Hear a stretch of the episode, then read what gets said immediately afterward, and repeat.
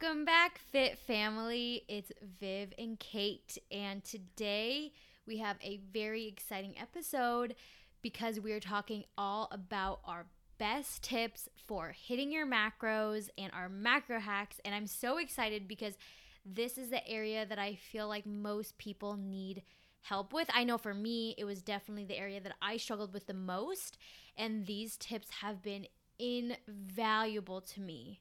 Katie, what are your thoughts?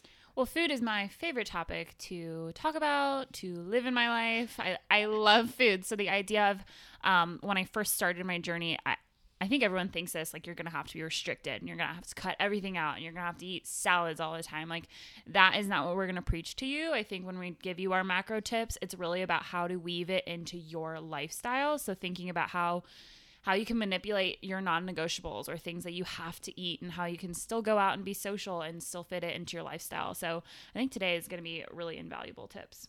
Ooh, I totally agree. And we have to start off this podcast with your first experience tracking because I feel like it gives such good insight into what especially if you're someone that has never tracked before maybe you're just you listen to our podcast you're interested in it but you've never done it what was your experience like when you first started tracking your macros?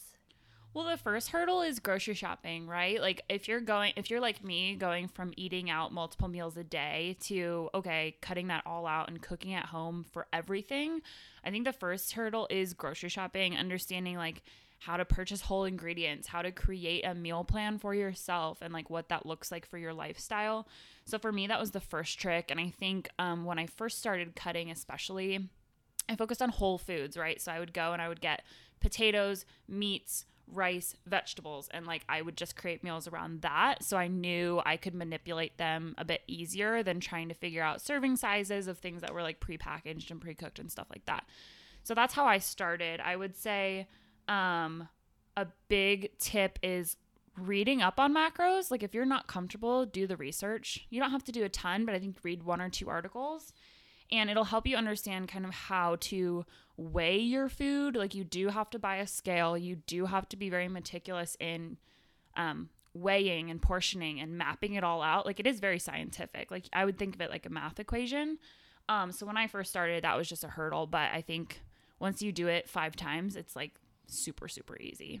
So when you started weighing your food, had you ever weighed your food before that? God no. I don't think I ever looked at serving size. Like really? I, I don't think I I always thought serving sizes were just fake, right? Like when you look at a serving size, I think it looks ridiculous. It'll be like like one bag of popcorn is like actually seven servings or something when when like normal people eat a whole bag in a sitting, right? So I think I have never never thought about serving sizes. So weighing is almost just another subset of that. Um, and I'd never, I didn't have a scale.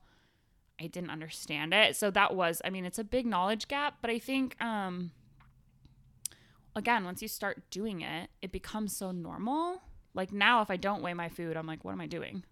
Like well, it just was it straightforward? I mean, because I feel like weighing your food, even if you are new, I feel like it's pretty straightforward. Like you literally just put it on the scale. But did you?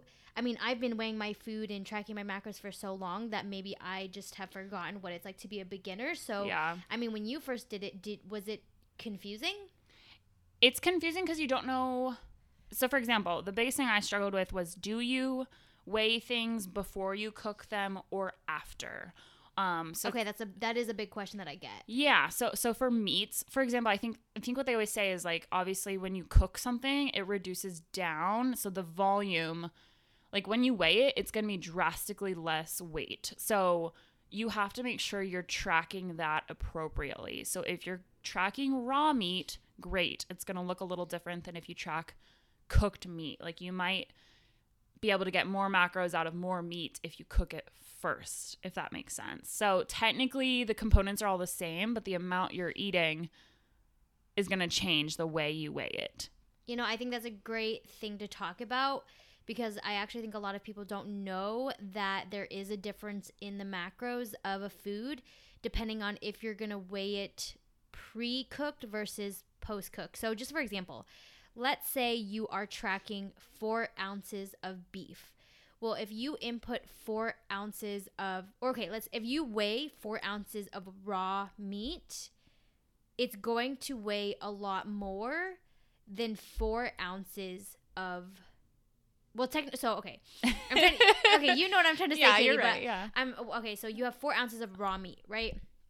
Well, when you cook that four ounces of raw meat, what happens in the cooking process is that you lose a lot of the water. Moisture. And yeah. so, yeah, and so um, when you cook that same four ounces of raw meat after you after you cook it, it's not going to be four ounces. It's probably going to be closer to three ounces.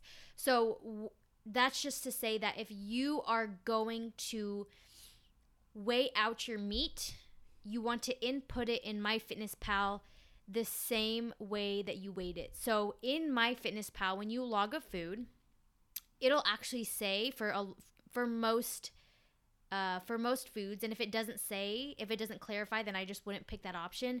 But it'll say raw beef or it'll say cooked beef. So if you weighed your beef cooked, then obviously pick the cooked beef and then input the weight that you weighed for that beef. Mm-hmm. But if you weighed it raw, then you want to click an option that says raw beef. I personally always weigh my food raw so that I do not have to worry or remember like did I weigh this cooked or did I weigh it raw? I standardize it so that I'm always weighing it raw so I always know that if I'm going to put it in MyFitnessPal, I'm going to look for something that says raw beef, raw chicken, raw turkey, raw whatever because I know that I'm always weighing it raw. Do you weigh yours raw or do you weigh yours after cooking? No, I weigh it raw, and and that kind of changed. So I, in the beginning, I was meal prepping heavily, just so I I knew exactly what I was eating. I didn't want to have to cook every day, whatever. In that process, I was batch cooking, and I was dividing into portions and it got really complicated really fast. So I, I think about ground turkey. When you buy ground turkey at a store, it comes in like a block, right? So I was then you know, if I wanted to be really precise and weigh it raw, I was portioning it first and cooking 18 times. And that's just crazy, right? I was cooking it for every meal I was portioning versus cooking all of that ground turkey, weighing it in its entirety after it's cooked, dividing it out into portions based off that weight. So that that ended up being easier. So I think there are multiple ways you can do it, but I think raw for me is more consistent and I just have an easier time with it. So it sounds like if you are going to meal prep, like if you're going to batch cook your meat, then you should weigh it cooked, right? Yeah, I think so. I agree. It's going to be a lot easier. Um, but if you are cooking on the fly, like if you're just making your meal right then and there and you're not cooking for the whole week, weigh it raw. It's going to be a lot easier. So what I actually do is, for example, I've been eating a lot of 96% lean ground beef and it comes in a in a package like like katie said it comes in like a square and this square is 16 ounces for the entire the entire amount it's 16 ounces what i do is i cut that block Yep. into six even squares and so the math on that if you are not a math whiz the math on that would be 16 ounces divided by 6 i believe that comes out to about 2.67 ounces. So in MyFitnessPal i would input 2.67 ounces of raw beef because that is the weight of it raw. So hopefully that just gives you um, you know a real example an idea of how exactly you Mhm. would weigh your meat raw um, and then yeah if if i personally same thing if i were to cook a huge amount of beef let's say what i would do then let's say i'm cooking the that 16 ounces um, I'm cooking that 16 ounces all at once. So then what I would do is I would just cook it all and then I would put I would separate that into um I would separate like I would separate each portion into a meal prep container and then I would just weigh out the amount for each container.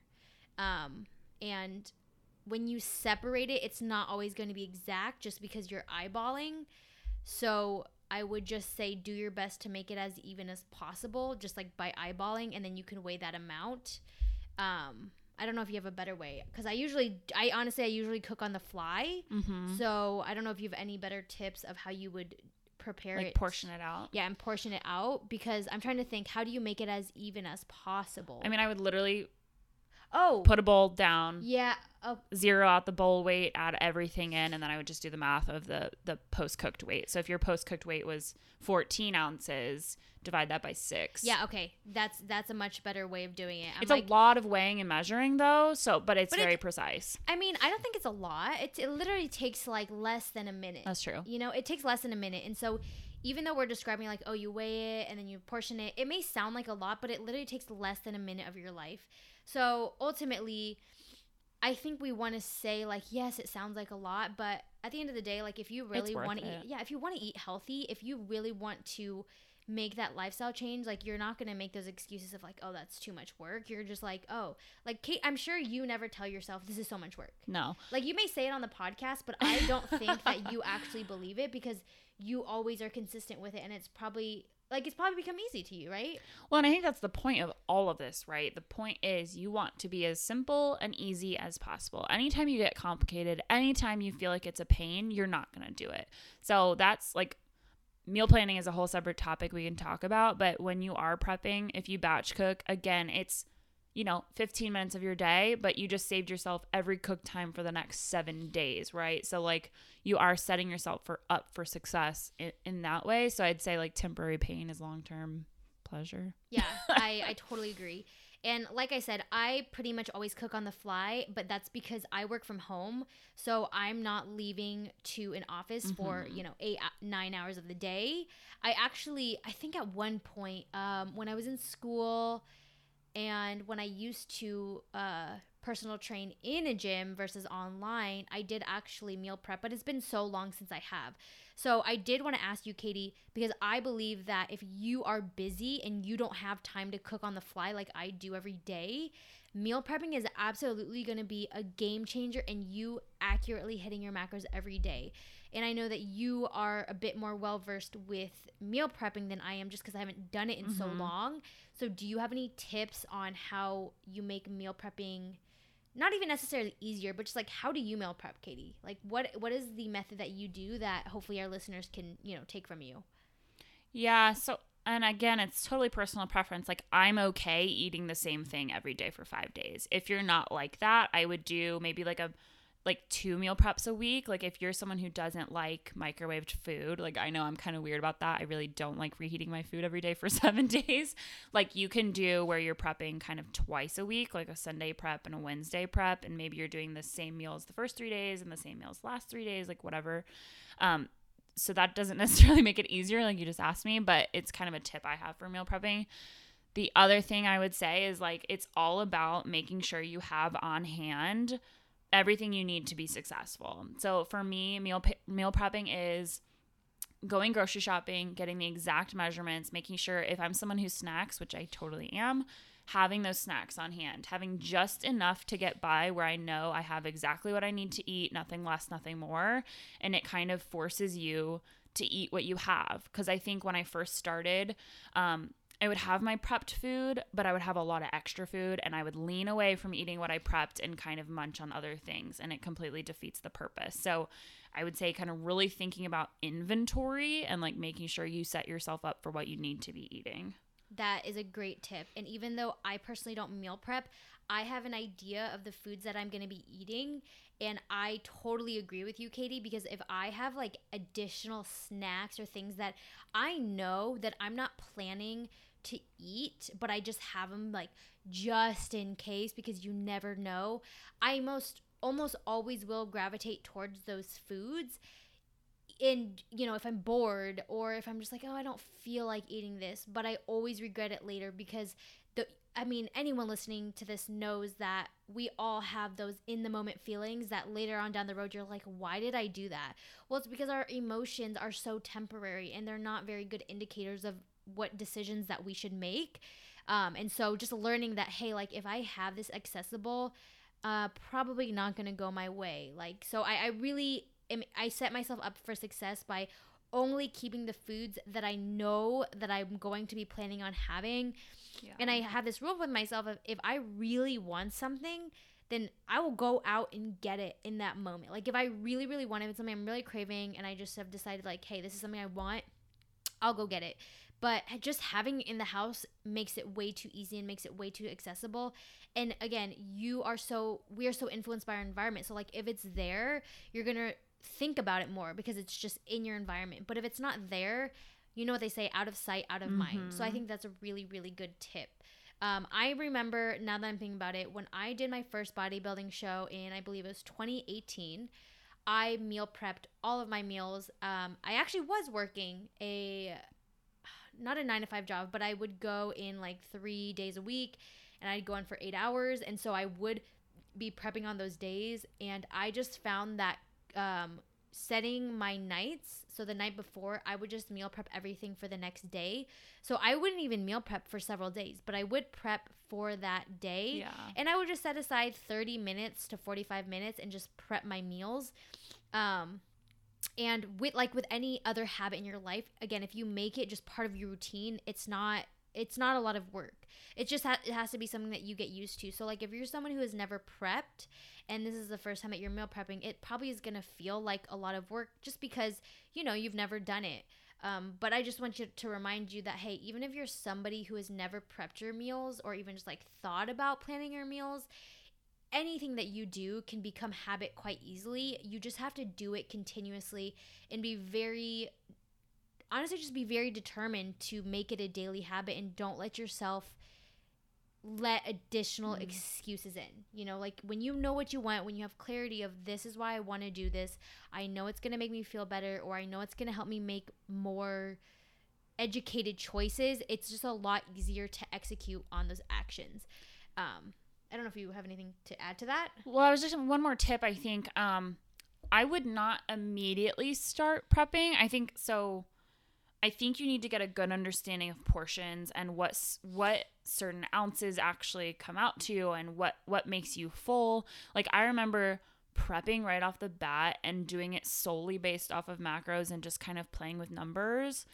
And I remember being like really hungry at lunchtime because I ended up portioning something that was just ridiculously small because it fit the macros when really like I needed a bigger lunch and I needed less at dinner. So I'd say like once you get a good understanding of what food looks like and portion sizes, prepping becomes easier because you can estimate out what your meals need to be. So if you don't think that people should go into planning right away, what should they do? Like what are the actual physical steps that you think that they should do? Well, I think start with your items, like your ingredients, and I would say like do a couple of days where you're kind of mixing, and I don't want to say mixing intuition and macros. You should absolutely be following your macro plans, but kind of going more closely to what you were eating. Because I think if you're going from giant meals to teeny tiny macro, like, you know, if you're adjusting that hardcore, it's going to be hard. So I would just say, as you're learning macros, as you're learning portion sizes, give yourself a little bit more grace and understanding. And maybe it's times where you need more snacks.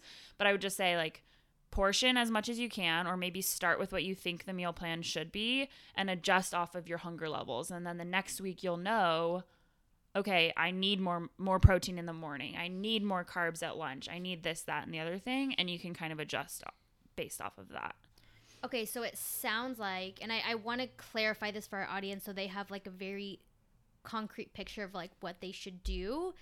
Um, it sounds like go ahead and plan out your meals. Create a meal plan for yourself or if you have a coach what they're giving you or just even like a rough draft of items that you want to start incorporating.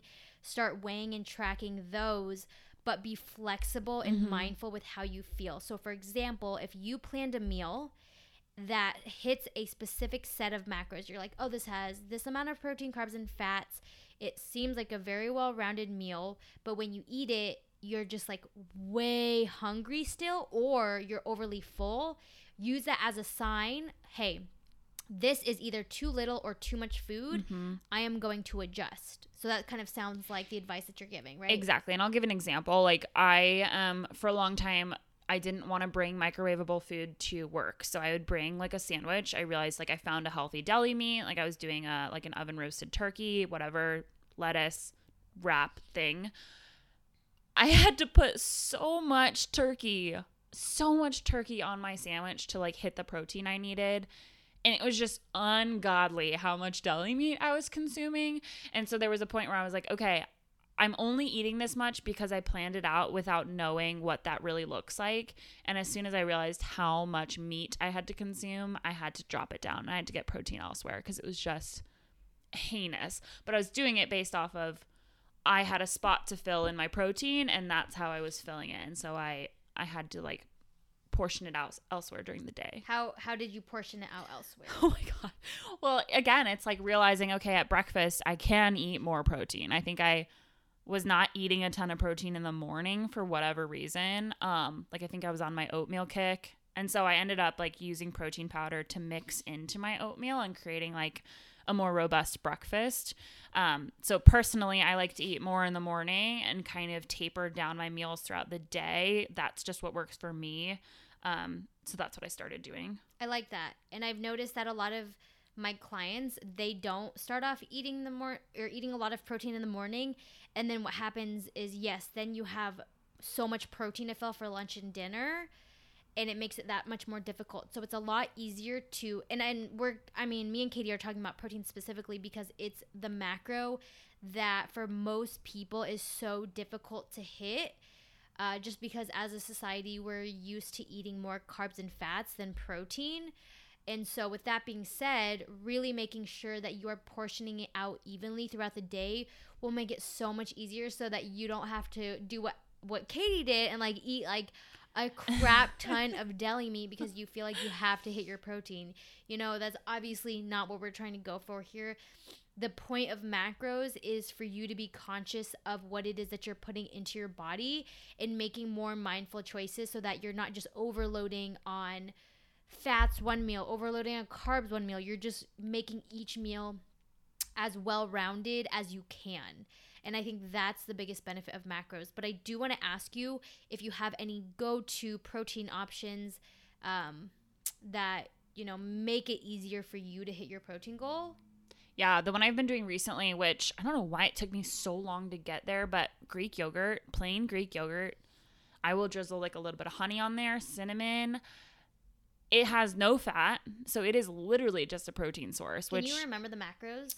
I do can you, pull do it up. Do you do like the um, Greek yogurt cups? so I get like a big tub, Okay, and then you like portion out yourself. and then I'll portion it out, and it's usually like a cup of yogurt is like 20 grams of protein. that's a lot. Yes. So, and I will use it like midday as a snack because I like to snack between lunch and dinner. And it's kind of that thing that's like, it's a little sweet, but it's a lot of protein and it keeps me full through till dinner. That's a great recommendation. And Yeah. I like if you can tell I'm surprised about how much uh, protein is in Greek yogurt because I don't like Greek yogurt, so it's not something that I personally incorporate into uh, my meals. So Yeah. um, yeah. I, It it's took me a little bit, but I like put put stuff on it, so I'm not just eating plain Greek Yeah, that's yogurt. fair. I mean, plain Greek yogurt is pretty tart. it's like sour cream. yeah, it's not the best. um, but I'm a big fan of stevia, which is a Oh. yeah, it's a well, what they say it's a natural sweetener. I mean, there's so much controversial science on sweeteners, but I just know that I like stevia. So in the past, when I did used to eat yogurt, I would put stevia in it, which would make it sweeter without adding any calories, and I Hmm. really like that. Um, but okay, so one of your go-to protein options is Greek yogurt. What else? Greek yogurt. Um, the other thing I did because I got really busy and I also when I started lifting heavier, I had to eat more before the gym, and I go to the gym in the morning, so eating before the gym was tricky. So what I would do is do a um, a smoothie, and I really did my best to stray away from supplements. Like I really didn't want to become dependent on protein powder, but I think it's fine, like to use a little bit to supplement because honestly, getting in your protein through natural sources, it's really hard. So what I do is um, frozen strawberries, frozen bananas, a crap ton of spinach, and then I'll throw in um, protein powder and like a little bit of almond milk, and that's like my pre-workout, um, my pre-breakfast breakfast. That's what I call it. I like that. Yeah, That sounds amazing. because I sneak in vegetables too. Because I do have a hard time. I think you're supposed to have veggies with every meal, and I have a hard time with that. So I just throw a ton of spinach in there, and you can't taste it. Yeah, I I'm not a huge fan of vegetables myself. And it's hard. yeah, and so smoothies are definitely one way that are so easy to kind of like sneak them in. Um, and I, I feel like spinach is such a good go-to because when you blend it, I mean, you can add just handfuls and handfuls of spinach, and with protein powder and fruits and everything else, it's pretty much not you can't taste it. Mhm. it's you it's not not detectable at all. So if you are someone that has a difficult time getting in vegetables i would definitely say adding um spinach to your smoothies so easy. And like katie said an easy way to get in protein because you can just add in a scoop of protein powder pick a flavor that you like. You know if you're not a big chocolate fan you can go for vanilla strawberry. There's i mean they have a million in one protein powders out now. There's ba- bound to be a flavor that you're going to like. Um, I am a big fan of Quest protein powders because I don't feel like they have the protein powder aftertaste that a lot of protein powders do. Um, I don't know what brand do you use and do you like it? Yeah, I use Optimum Nutrition. Okay. Um, and I love it. It's like vanilla ice cream flavored or whatever. Oh, that sounds good. it's just vanilla. Okay. it's just vanilla. well. I like how they add the ice cream. Yeah. That like, just makes it know. more fancy. Yeah. You know what I mean? Um, but yeah, there's gonna be there's bound to be a protein powder that you'll like. So I would just say really don't be afraid to experiment with different things. Um, a lot of companies also just give out or they they'll sell like small samples Mhm. of protein powders, so you don't have to commit to a huge tub and then you know be like, oh crap, I don't like this flavor, and now I have this huge tub of protein powder. What do I do with it? So scope out if the company that you're interested in sells these small samples so that you can actually just try a bunch to see what you like. Um, for me personally, um, I'll give you some ideas of my go-to protein options. But obviously, for us, we're not vegetarian or vegan, although I used to be. Um, but I mean, my biggest go-to really is just incorporating a protein source, so a, a meat source every meal. I am really on a 96% lean ground beef kick right now, but I like 93% to 99% ground turkey. I like salmon. I like tilapia. Um, I like shredded chicken chicken breast, which I always get pre-made because uh, for some reason I don't like cooking chicken breast. Everything Yeah. else is fine to me, but I just don't like cooking chicken breast. So I'll just get that prepackaged. I'll get it unseasoned so that it's literally just chicken breast, nothing else added. Um, I like Quest protein bars, and especially because they're high fiber. So personally, they keep me full. Hmm. But Quest has also come out with this Hero protein bar, and if you're not a typical protein bar lover because of the chalkiness, I really urge you to try the Quest Hero protein bars because they taste like. I, I, they honestly to me they taste like candy bars and their macros are so good so i really would recommend that you try that um, I also know a popular one that I don't personally like, but I know so many people rave over is Barebell protein bars, which you can get from Trader Joe's. It's spelled B A R E B E L L and then protein bars. Um, so those are just a few things that I personally like, and then like I said before, I like the Quest protein powder, and then I will just throw that in with ice, a little bit of water, and half a frozen banana. That's mm. pretty much, I think that's what, like 150, 160 calories. So next to nothing.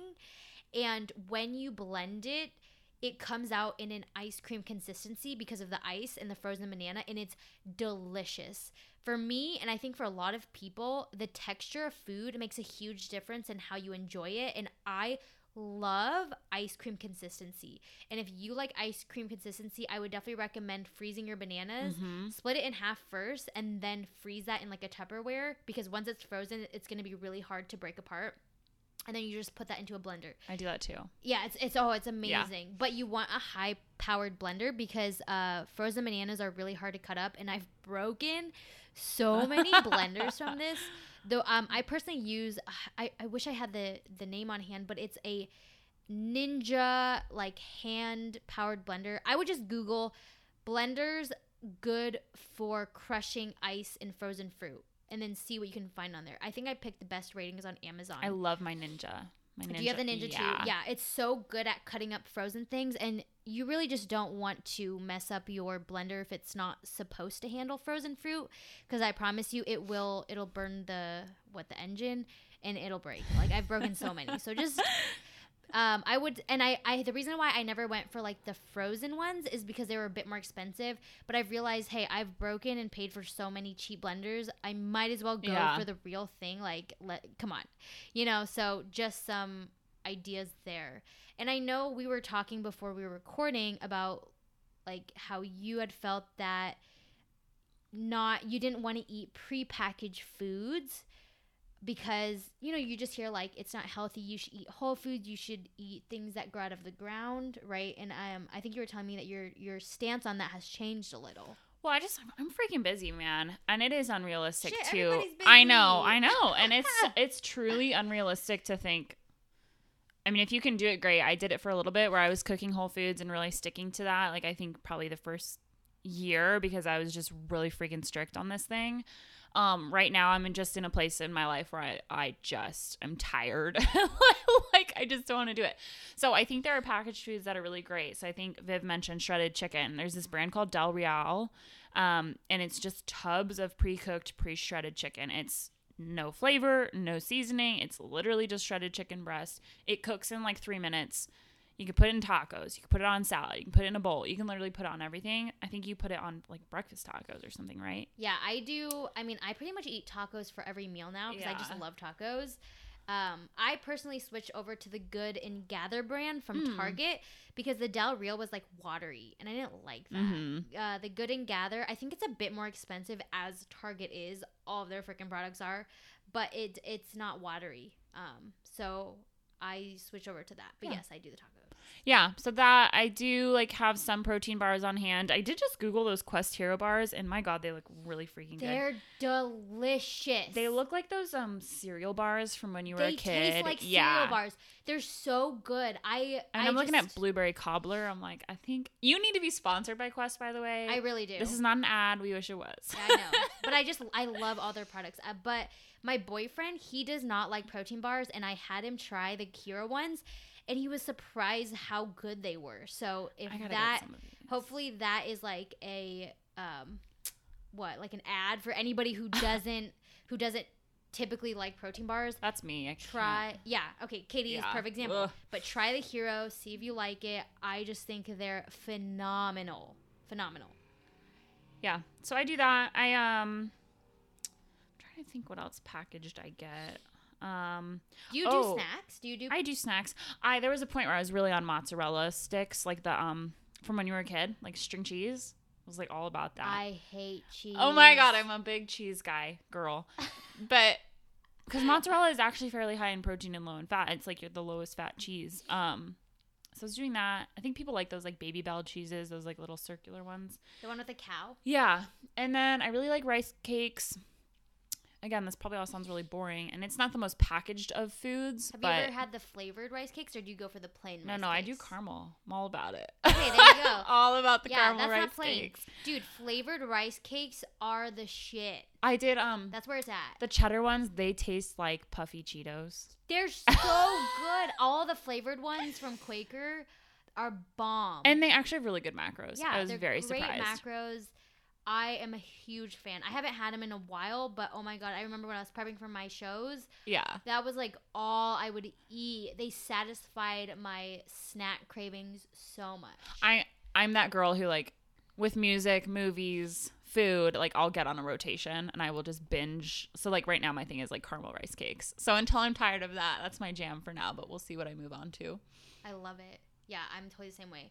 I'm thinking of the prepackaged snacks that I do. I mean, I seriously eat half of my diet is like Quest products.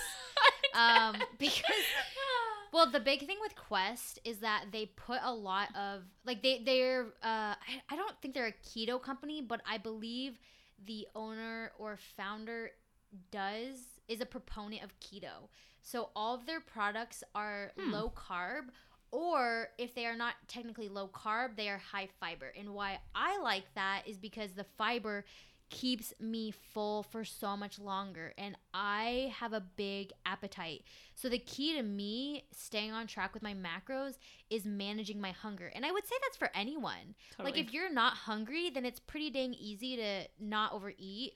But when you do get hungry and when you're craving things, like that is when, you know, things can go a little bit haywire. So for me, I love Quest products because they are so high fiber. Now I know that there are some people who have like sensitive digestive systems that can't handle all that fiber. Uh, which I mean, it's totally fine. If it's not for you, it's not for you. But if you don't have those issues, I would definitely definitely just recommend trying Quest if you haven't. Um, but I like Not Quest. sponsored. Yeah, not sponsored. oh, I just discovered these ice cream bars that are only 100 calories.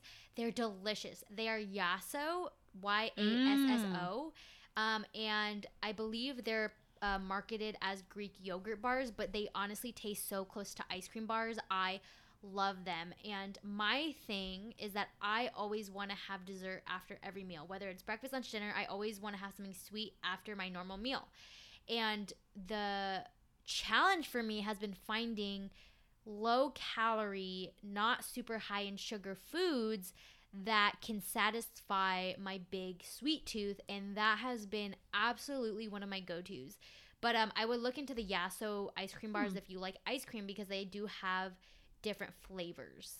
I have a controversial question for you. Oh yes. What do you think of this trend of like high protein ice cream? Have you tried them? Like the Halo Top and the I think Target has one too through Good and Gather, or I think they call it Favorite Day. But what do you think of those, or have you tried them? I have tried them. I definitely think that just macro wise, they are a better alternative to normal ice cream.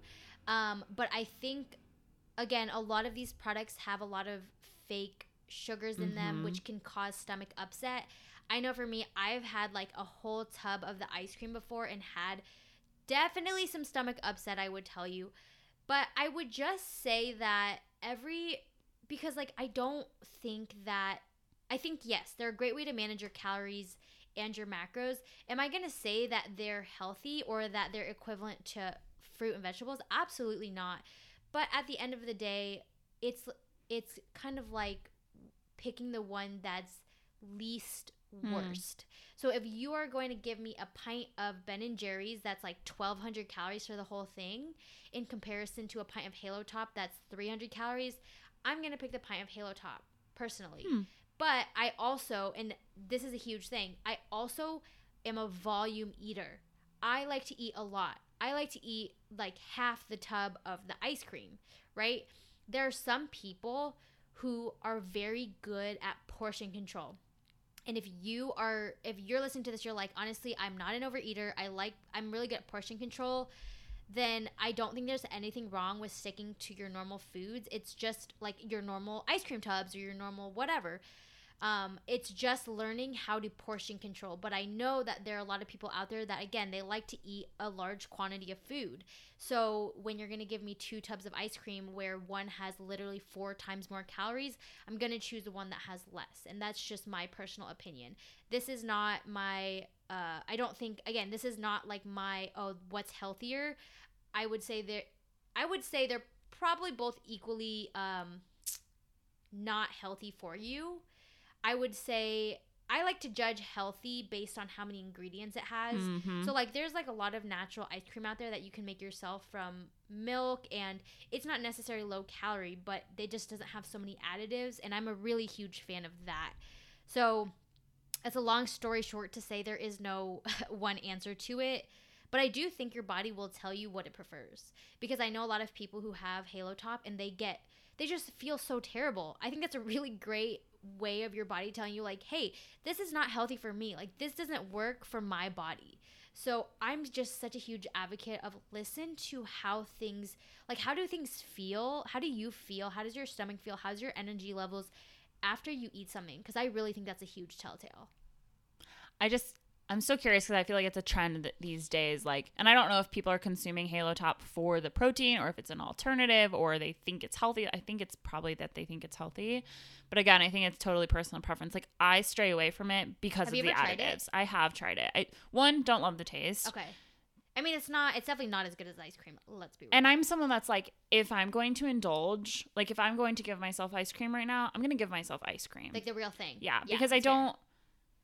It is not worth it to me to like kind of like it, and then you know it's like wasted calories in my mind. So like if I'm if I'm craving dessert, I'm gonna do it. But I'm also someone who can have one scoop and be okay, or like even just a spoonful, and like that satisfies that little taste. So, uh, yeah, and the the additives in it scare me. I think it's totally chemical. Sometimes I think that having low calorie like ice cream or products do justify people overeating because you're it, yeah. yeah. binging because it's like oh my gosh you know this is so low calorie so I can eat a, bu- a bunch of it so I will say that I can definitely respect the the mindset of have the real thing and just eat in small quantities you know but that advice is definitely personal based on you, you know? And I know for me that it really depends on the day. There are some days where I'm like, I'm going to have the real thing. And there are other days where like I do want a good handful of ice cream and I want it to fit in my macros. So I think it's just very personal, but at the end of the day, I really do believe that if you are just going to have something that even if it's low in calories, even if it has, you know, quote unquote good macros, if it just has a bunch of chemicals and additives, your best bet is to eat as little of it as possible because I think we all know that it's not it's not going to enhance your health, right? It's not going to enhance your health. I can't say for sure if it's going to ruin your health, but I truly don't believe it's going to enhance it.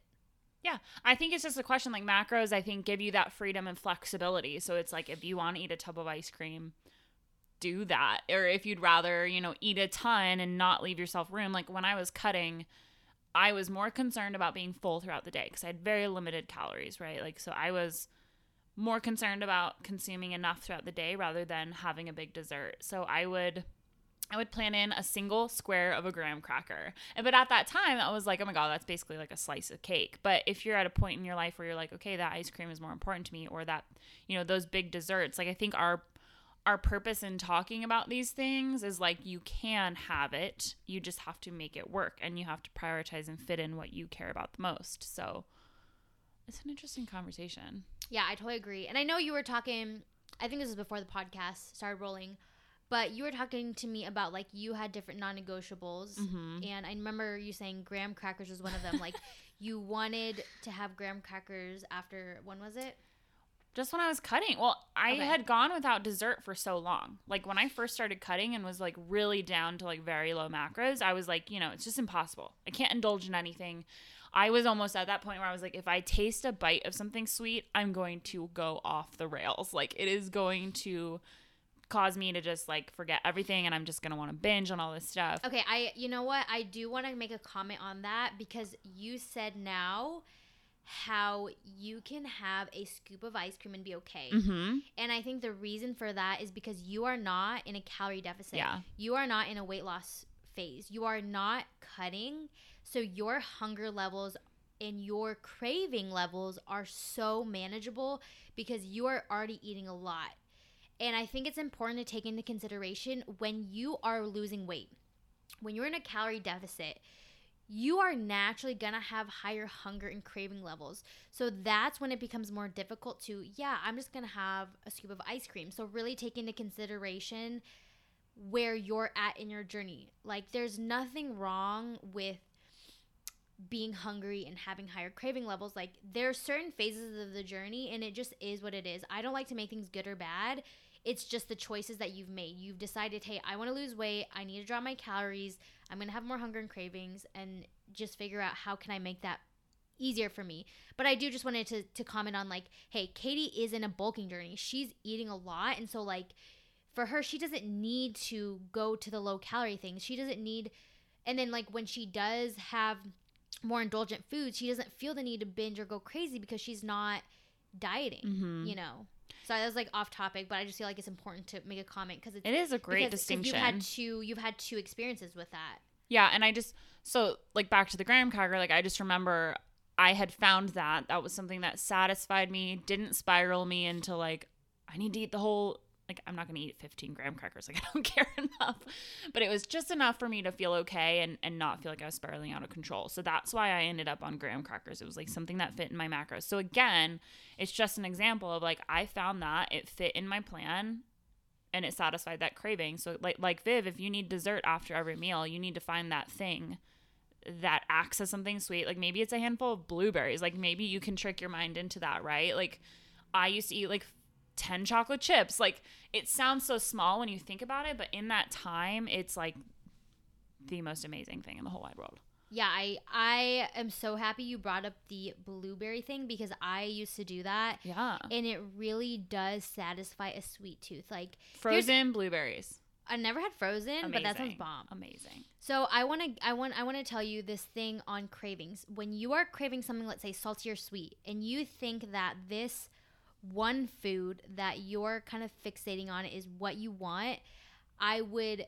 encourage you to be open-minded to trying something else that's in the same realm. So like for example, if you're craving chips, try to go for I don't know, let's say like salty rice cakes cuz you'd be surprised at how well they can satiate your salty cravings even though you feel like well I want chips. You'll be s- surprised at how much your cravings go away once you fill up on something that's similar, maybe not exact, but similar. And even though it's not exactly what you wanted, your cravings will go away, which is ultimately what we want, right? Same with the sweet. Like I remember thinking at times when I was cutting, like, oh my gosh, I really want a cookie or I really want ice cream.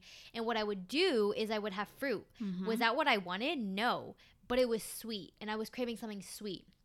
And then after I would eat enough fruit to fill up, I'd I'd realize, oh my god, I don't even want the ice cream or the cookie anymore. So even though that wasn't necessarily what I was craving, I was open minded enough to try something else that was in a similar, you know, like whether it's sweet or salty, and then that would actually get rid of my craving. So if you are somebody that deals with cravings or like you get fixated on a certain food, I'd urge you to find a healthier version or a lower calorie version of what you're craving and just see if that helps take away some of the uh, you know, the cravings. Cuz I know for me that really helped. And the other thing that maybe you know, maybe you don't, but a lot of the times what they say is like if you think you're craving something or you think you're starving, you might be thirsty. So, something I started to do is I have a bubbly water with every meal. And one, it kind of fills you up a little bit because the carbonation kind of tricks your body. I get flavored. So, again, it kind of tricks you into thinking it's juice or, you know, something sweeter. So, I would do like a berry flavored carbonated water. And it sounds so sad sharing it, but like it really does kind of curb that that craving. And sometimes it's like, okay, yeah, I wasn't hungry. I was just bored or I was just thirsty or I was just something else. And it deters you away from going for the cookie if you can't have it. Yeah, the bubbly waters are absolutely a game changer for me too. I actually always have a bubbly water, B U B L Y.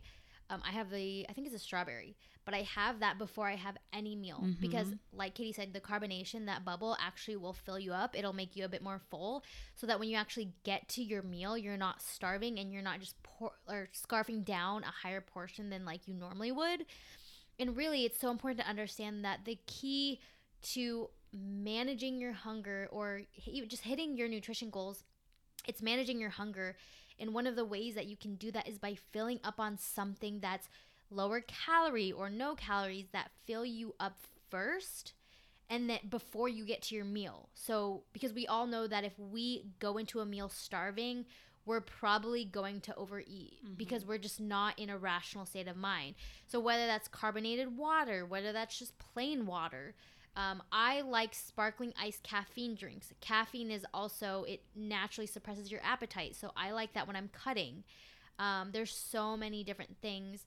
Um, or one of my clients, she was one of the things that I suggested to her that she really liked was eating her vegetables in her meal before. So, like, she doesn't love vegetables, but she would incorporate into her meals. I said, you know what? Let's split up your actual meal from your vegetables. And what I want you to do is put your vegetables in a bowl or a plate and just eat those first. Like, it may not be the most enjoyable thing. That's fine. Eat them first so that you are more full. So when you get your to your actual meal, you're not gonna overeat and you're gonna feel satisfied once you're done. So that's a little, I guess, like macro hack that you can also take into your journey. Um, I know. So like I'm looking at the time as we're recording. It's a bit longer than, but I just feel like you know there's just so many tips that me and Katie have used that we found so helpful, and we want to give them all to you. Um, but I kind of want to summarize a few of the things that we talked about, like some other tips we want you guys to know, and then Katie, if you have anything that you want to like touch on, Sure. don't be afraid to interject. Um, but I know for Katie, like especially in the beginning, for her, planning ahead, right? Like planning ahead planning your meals before you eat them is going to be a surefire way to either stay on track or if you track on the fly and you track after you eat, it's going to be a surefire way to honestly not hit your macros, to have to like I don't know. I guess I want you to explain more in your words because obviously this is like your experience. Well, yeah, no, I, I just think planning ahead, like we said in the beginning, it's like put in the effort in the front end and it will take away the excuses or the option to, to not follow your plan. Like when I'm not tracking ahead of time, there's too much room for me to snack or for me to eat something that will throw the plan off. So I just recommend like sitting down at the end of the night, you put 10 minutes into MyFitnessPal and you'll plan what you're eating tomorrow and you have a guideline. I'm really good at following rules. I'm really good at following plans. And this is just a way of saying, Katie, this is what you get tomorrow, and that's it. And if for some reason you need to deter from your plan, if you're eating out for whatever reason, you can be flexible, but you at least have a guideline to go forward. And it just takes out a little bit of the guesswork for you. Yeah, I totally agree. And this is what I actually used to do when I was meal prepping. I would always plan ahead like I said now, I can cook on the fly. I can I can make my meals right before I'm going to eat them. But with that being said, I do still plan my meals. I don't plan a day in advance. I just plan for like I I log in that meal before I eat it before I make it to make sure that I'm giving myself enough room for the rest of the days. Like so for example, if I'm craving something sweet and I know that I want to have like an extra dessert for a meal, right? I'm going to plug that in before I eat it so that I am giving myself enough carbs for dinner so that I'm not just having like just protein for dinner and it's like a miserable meal. And so, what pre tracking does is let's say, again, I'm craving something sweet, I enter it in, but I realize, well, if I eat this now, then like my dinner is to be so minuscule. So, it helps me make more educated choices where I go, okay, you know what? I'd much rather have these carbs for dinner and I already have a good amount of carbs for this current meal. So I'm just going to take this out and I'm going to allocate it for to dinner so that I can have a more well-rounded meal throughout the day. So like that's one of the huge benefits of pre-tracking and planning ahead is that you're not screwing yourself over for later where you're like, "Oh my god, I had all my carbs and fats for the day and now I only have protein for dinner you know and it, it just it prevents that because you can already see where those pitfalls might be. So the next thing i wanted to talk about is tracking the little things tracking your condiments your oils all those things that you use. Now i want to say most seasonings you don't need to track like salt pepper herbs all of that you don't need to track that um, unless you are watching your sodium that's a different story but like just calorie wise you don't need to track that but condiments and any oils you use are generally very high in fat and sometimes carbs. So always tracking that is so important. Um, what condiments slash oils do you like typically use? Well, so something that shocked me, or I don't know why it was so shocking, but when you're cooking, like I used to cook with a ton of olive oil. It was like you have to, you know, grease your pans, do all this stuff.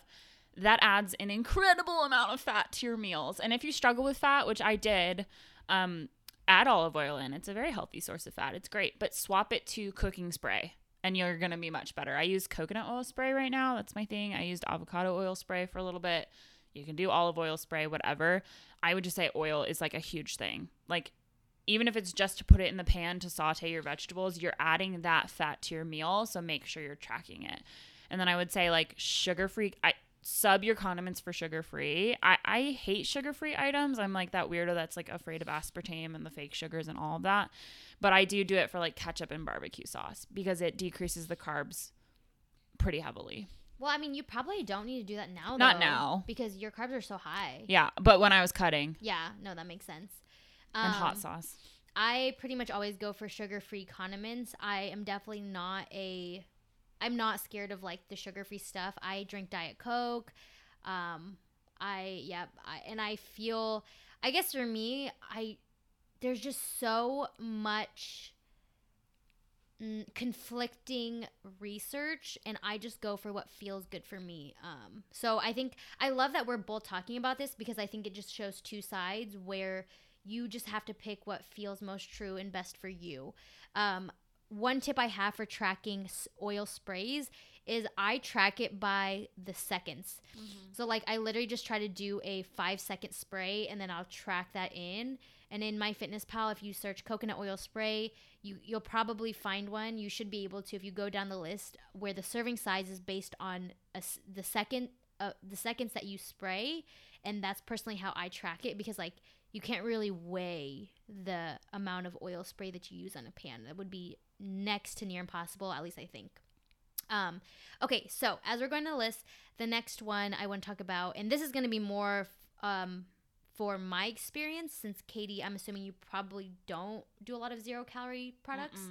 Um, but zero calorie products for me so help me stay on track.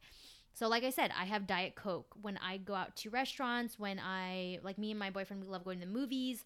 So, like if I'm craving something sweet, I'll just do a Diet Coke. It has no calories and it satisfies my thirst and like sweetness.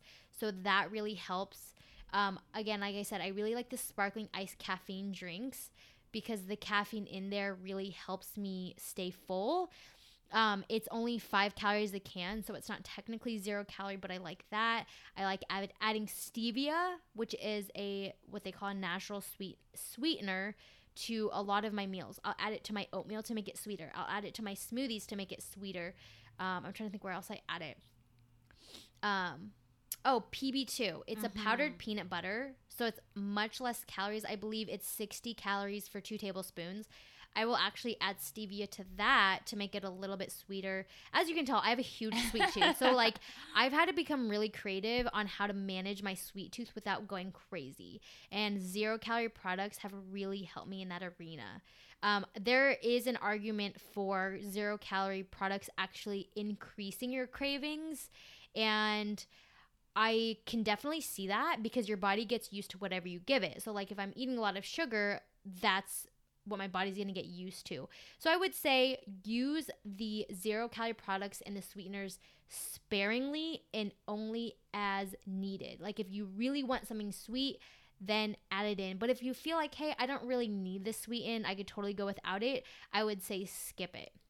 But I just want to tell you my experience so that you know, hey, like there is a fitness coach out there who is not anti sweeteners or whatever um, anti diet sodas because I just feel like there is no one size fits all. But that's just my personal opinion. Any thoughts?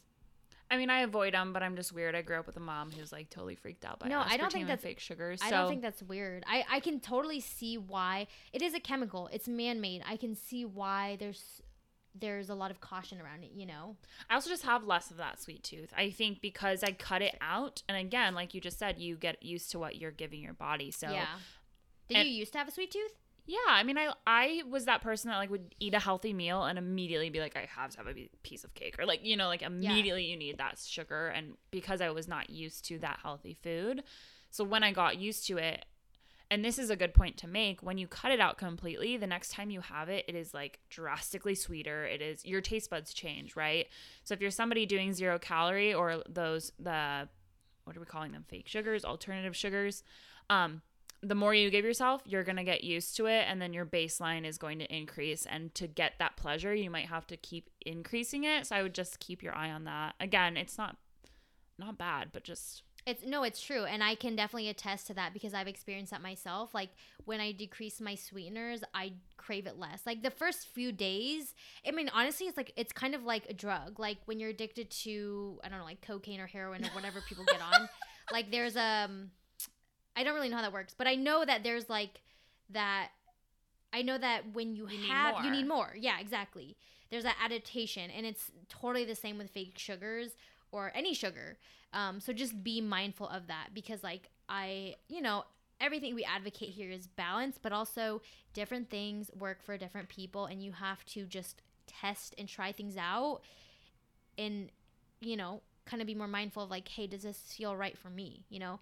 But um, okay, so we are about to end this podcast. I know we've been going on a lot, but the last thing that I did want to end this with that Katie actually brought up is planning in your treats and knowing what your non negotiables are. And I think this one is so important because I feel like we kind of default to, oh, well, this is like what I'm told I should do. So I'm just going to completely change my lifestyle so that I follow you know what is like the most healthy or the best diet but we forget that hey we still have these cravings for certain things and so me and Katie both have our non-negotiables that we figure out how to fit in. And one of mine is I always like to have a glass of wine when I go out to eat. So I figure out, okay, if I'm going to have this glass of wine, I'm going to figure out how to fit that within my macros and adjust everything else that I'm getting. Um, I also, with that wine, I usually like to order dessert too. So what does that mean? If I'm going to order dessert and a glass of wine, that means I have less room to play with in my main meal, which is totally fine. So I usually always get something very light. Like I'll literally just get a piece of salmon or I'll just get some kind of like lean protein or lean meat entree that they serve without any additional stuff. If they have other things on that menu, I'll just ask for it not to be included because I know that I want to dedicate most of my macros to my dessert and my wine, and that's just my personal preference. Um, Katie, what are your non-negotiables? Coffee creamer. Have oh, to have it. Oh, love it. That. Oh my god, I love. So when I first started cutting and when I tried Whole 30 forever ago, like I I think there's a stigma around coffee creamer just being so bad. Um, so it was something where I just like I was started drinking black coffee, but then I was miserable. And coffee, I love coffee. Coffee is a big part of my day. Viv knows I bring my Starbucks every time I come over here. Um, it Wait, is, yeah, you do. Where is it? I had it earlier this morning. Oh, I know. I know. Okay. I know. we're, we're recording later in the morning. Um, but but it's just it's something I love. I love it. Um, and so I just realized I can fit it in, and it makes me happy. And like I think that's really important. So coffee creamer. I like that. And I like that we both have our own little like vices because it just goes to show that nobody is like nobody craves just whole foods and vegetables all the time. And like if you are someone that eats, you know, chips or cookies or ice cream or candy and you're just like, oh my God, this is a bad habit. Nobody is perfect. It's just learning, okay, how can I make these cravings or like this tendency that I have? Clearly for me, it's a sweet tooth. How do I make that work for me? How do I make that work within my goals? And when you ask yourself that question versus, oh my God, like I have to cut all this out, when you ask yourself, how do I make this tendency I have work for me? Your mind becomes a lot more creative and you will actually start to enjoy your healthy lifestyle. But you have to ask yourself the right questions. You can't tell yourself, oh, well, you know, science says this is bad, so I'm just going to cut it out, even though that sounds awful. Or this sounds like the best workout that I have to do, but I, I hate doing that, so, you know, this just sucks. Figure out how to make it work for you. There are a million ways to do something. And so it's just about are you going to be creative enough to figure out a way that works for you and your lifestyle. I feel like I've been talking um through most of this podcast, so like I don't know if no, you want to end it good. out. I don't know if you have any like last minute parting words. No, or... I just think it's important to talk about. I think food is one of those things. Again, like you said in the very beginning, it is a make or break. I think. I think it's the thing people have a really hard time with. It's also something that everyone has to do all the time. Yeah, I mean, yeah, food is everywhere. food is all around. Food is life. I love food. Um, but like I just I love talking about it because as a foodie and as someone who eats a lot and like you said you're high volume you have a sweet tooth i think we're very realistic and yet we're we're doing it so it's like model I'm not saying we're perfect, but you can model after us and know that you're going to be able to have your ice cream and you're going to be okay and you're going to you know, you're going to figure it out. I the beauty of macros is that it gives you the freedom to eat what you want when you want as long as it fits in there. I think it's beautiful.